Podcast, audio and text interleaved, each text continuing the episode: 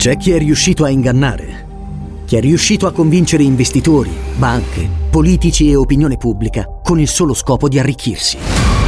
I protagonisti delle storie che vi racconteremo hanno scritto pagine indelebili dell'arte della truffa. Venite con noi per scoprire cosa si cela dietro la maschera. T-Podcast presenta Storie vere, soldi falsi. Ascoltalo ora su Spotify.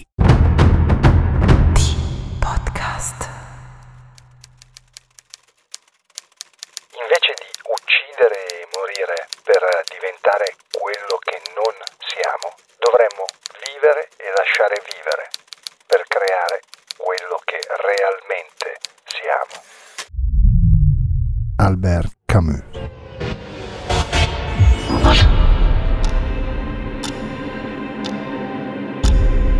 L'Italia è stata teatro di crimini feroci e per molti di questi non è mai stato trovato il colpevole. Non è mai stato trovato il colpevole. Noi ve ne raccontiamo una parte.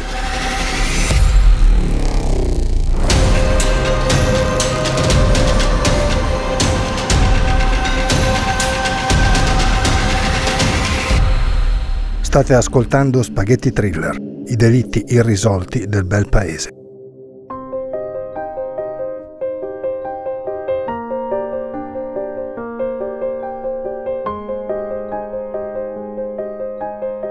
Rubano è un paese nel bel mezzo della pianura veneto-friulana. Un paese importante, oltre 16.000 abitanti, circondato da numerose frazioni, piccole e non. Del paese si hanno notizie che ci riportano addirittura alla preistoria, quando la zona era letteralmente ricoperta dall'acqua grazie a rivoli e rivoletti del Brenta, che allagavano la campagna circostante, anche se è nell'epoca romana che il luogo viene abitato stabilmente. Il toponimo rubano ha fonti decisamente incerte. Le più affidabili parlano di un uomo importante, forse un generale dell'esercito romano, forse un politico influente, di nome Rubius, al quale vennero affidati da Roma i terreni adiacenti l'attuale centro abitato. Il paese è propriamente votato al lavoro o, in alternativa, funge da rifugio serale dove riposare senza l'assillo di clacson o sirene a rovinare il sonno. Poche le attrazioni turistiche, molte, al contrario, le piccole imprese che costellano la zona. Qui tutti fanno qualcosa, sempre e comunque. Nessuno rimane con le mani in mano, aspettando la manna dal cielo. Padova è letteralmente a un tiro di schioppo e molti sono coloro che nella città di Sant'Antonio vanno a lavorare per rientrare verso sera a casa, lontano dal traffico nemmeno troppo caotico del capoluogo di provincia, come accennavamo poc'anzi. Ma non c'è solo Padova come meta lavorativa per chi non trova che fare in paese. Perché da Rubano parte quella che una volta era conosciuta come strada statale 250 delle Terme Euganee, dal 1 ottobre 2001 declassata al rango di semplice strada comunale. Comunque sia un pezzo d'asfalto preso d'assalto quotidianamente da un numero importante di auto, furgoni, motociclette, camion o pullman.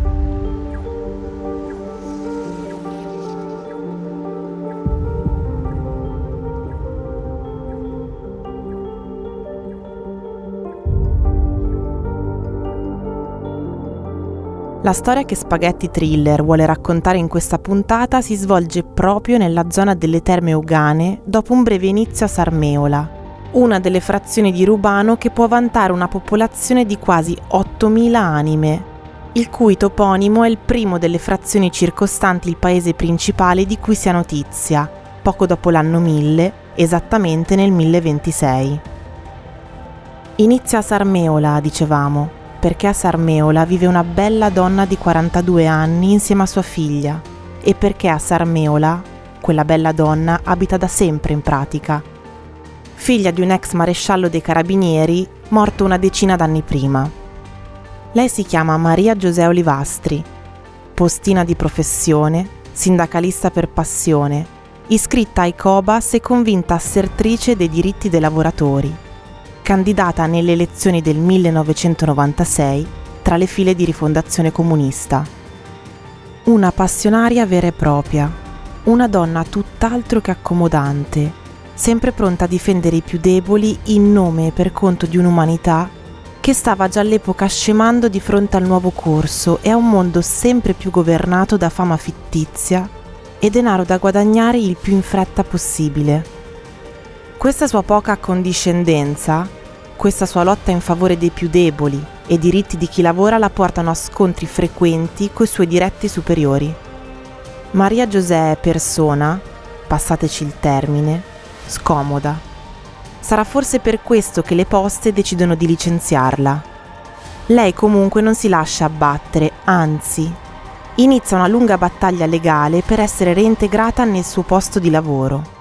Purtroppo non sappiamo come sarebbe andata a finire l'avvertenza, ma con tutta probabilità la donna sarebbe riuscita a riavere quel posto che le consentiva di vivere e mantenere la sua famiglia.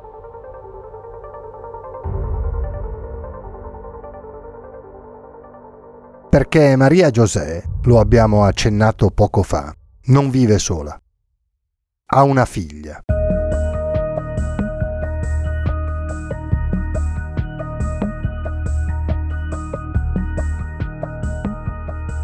Si chiama Gaia e all'epoca dei fatti ha 15 anni. Oggi vive all'estero.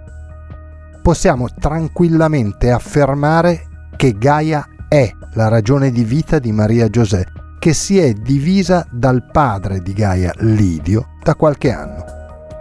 Senza clamori, senza urla e strepiti, come due persone civili e per bene, quali erano.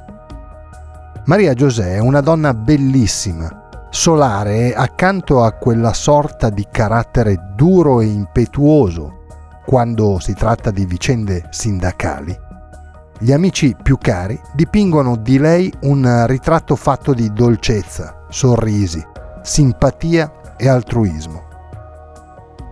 Determinazione, certo, ma amabilità e tenerezza, delicatezza e sensibilità. Una donna con mille sfaccettature, ma in sostanza una donna tosta e al tempo stesso amorevole. Torniamo dunque indietro di qualche anno Torniamo all'estate del 2001, quando la donna, dicevamo, sta attraversando un periodo particolare della vita, certo non ricco di piaceri e soddisfazioni. Il lavoro soprattutto le manca come l'aria. Non è caratterialmente portata ad aspettare gli alimenti che le passa Lidio, non è caratterialmente portata ad arrendersi senza lottare fino all'ultimo istante. Ecco perché, una volta perso il lavoro alle poste, in attesa del verdetto della causa da lei intentata, dà una mano nel ristorante del cognato, facendo la cameriera. Il lavoro, ripetiamolo ancora una volta, non la spaventa di sicuro, anzi. Oltre a questa attività che svolge di contorno, si iscrive a un corso di massaggiatrice termale, terminato con tanto di attestato che non è come aver conseguito un diploma sia chiaro, ma ha certamente un valore.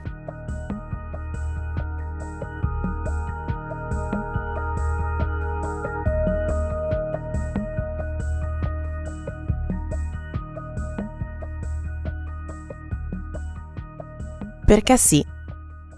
Perché come detto, a una decina di minuti da Sarmeola c'è un mondo. Abano, Montegrotto, le terme oganee, una maniera per potersi riciclare e trovare nuove opportunità di occupazione.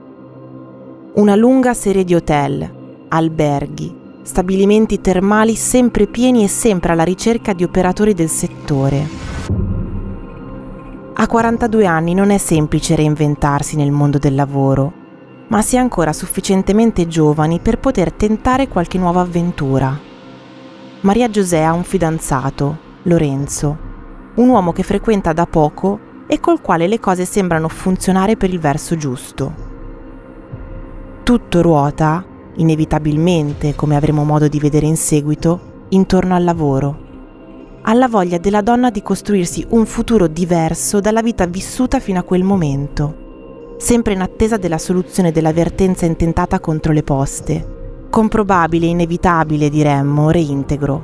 Ma questa soluzione è più dettata da sensazioni che non da sentenze.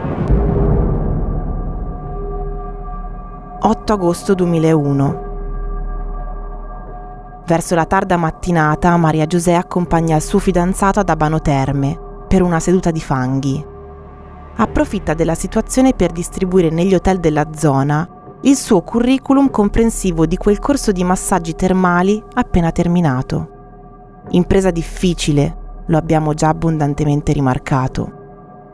Ma allo stesso tempo abbiamo abbondantemente rimarcato come l'ex postina sia una donna tutta d'un pezzo quando si tratta di lavoro e non lasci mai nulla al caso, nulla di intentato.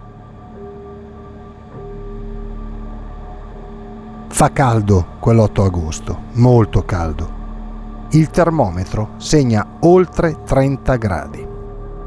Maria Giuseppe prende la Fiat Punto rossa della sorella, alla quale l'aveva chiesta in prestito il giorno precedente lascia il fidanzato davanti all'hotel Eliseo di Montegrotto Terme, dove lui effettuerà le sue cure non prima di essersi dati appuntamento per le 13 circa. Chi primo arriva aspetta l'altro, per andare a pranzo insieme e successivamente continuare il giro stabilito.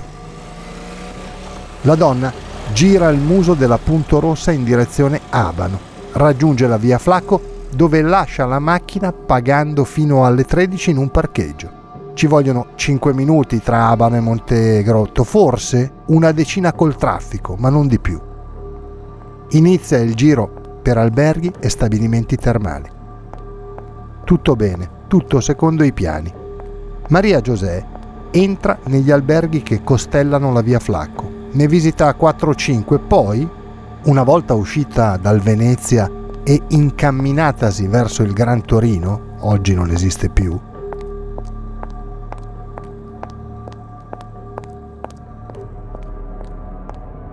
sparisce. Letteralmente.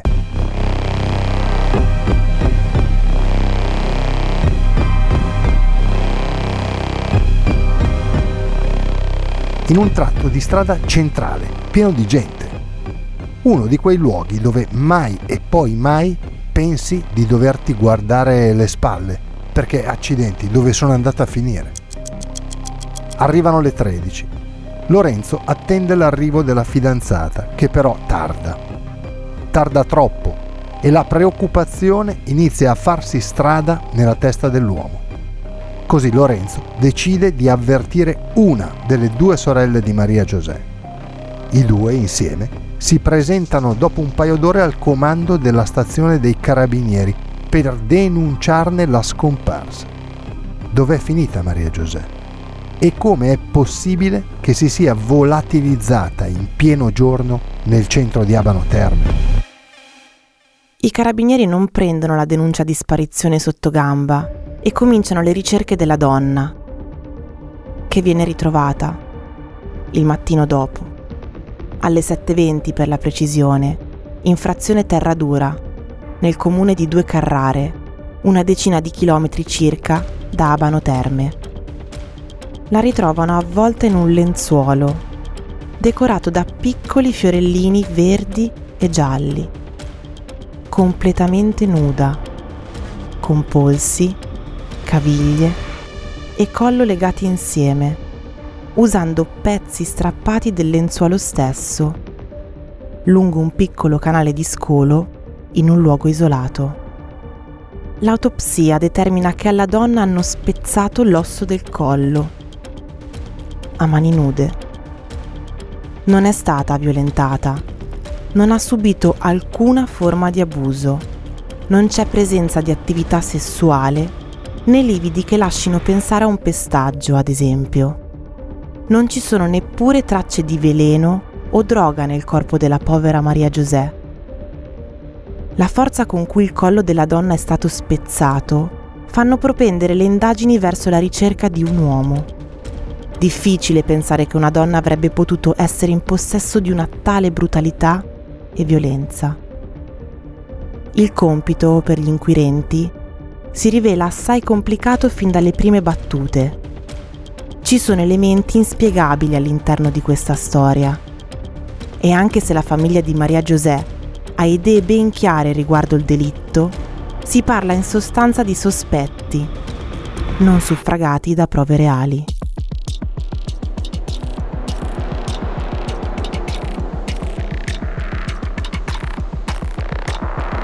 Certo, è complicato credere che una donna, oltretutto una bella donna qual era Maria José, possa essere scomparsa nel nulla.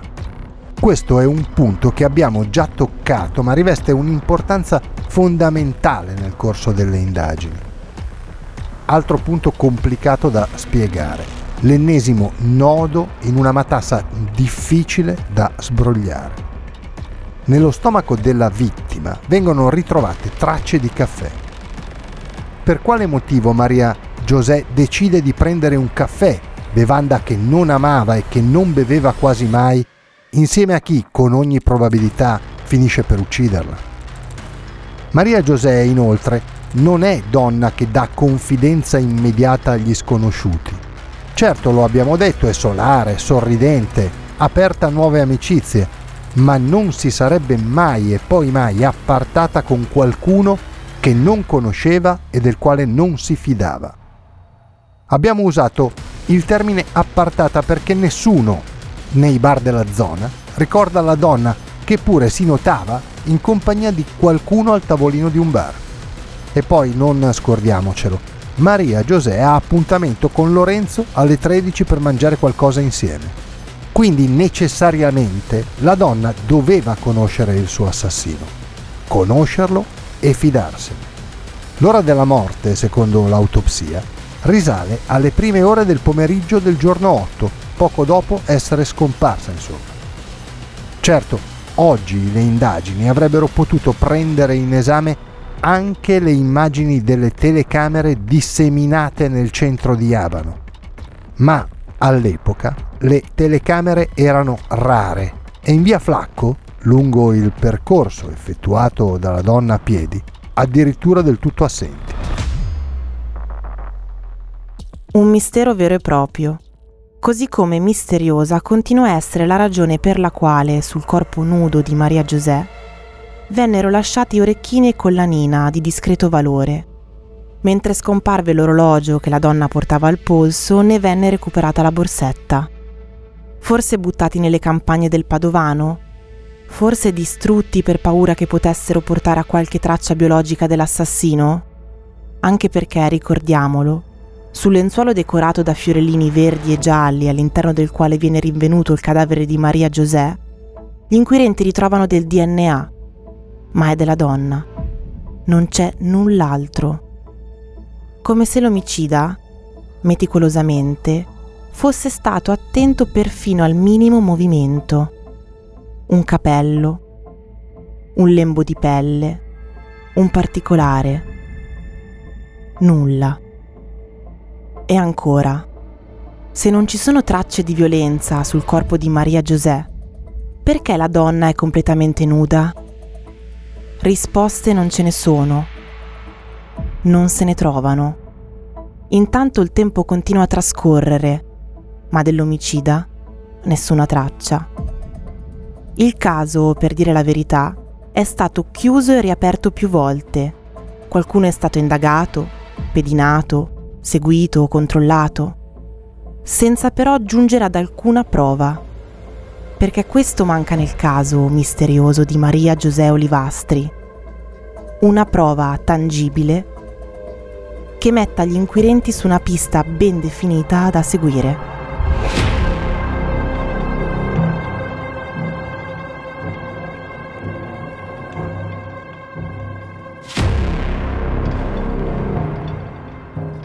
Invece, tutto appare un putpurri di accadimenti slegati tra loro, senza un filo conduttore.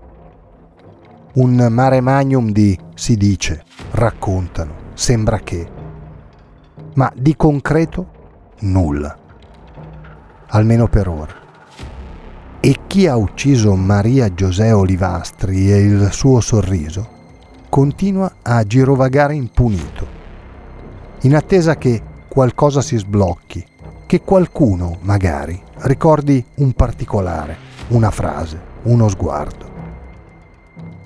In attesa molto più semplicemente della verità che va cercata e trovata per i suoi cari, per chi la conosceva, per chi le ha voluto e le vuole ancora bene.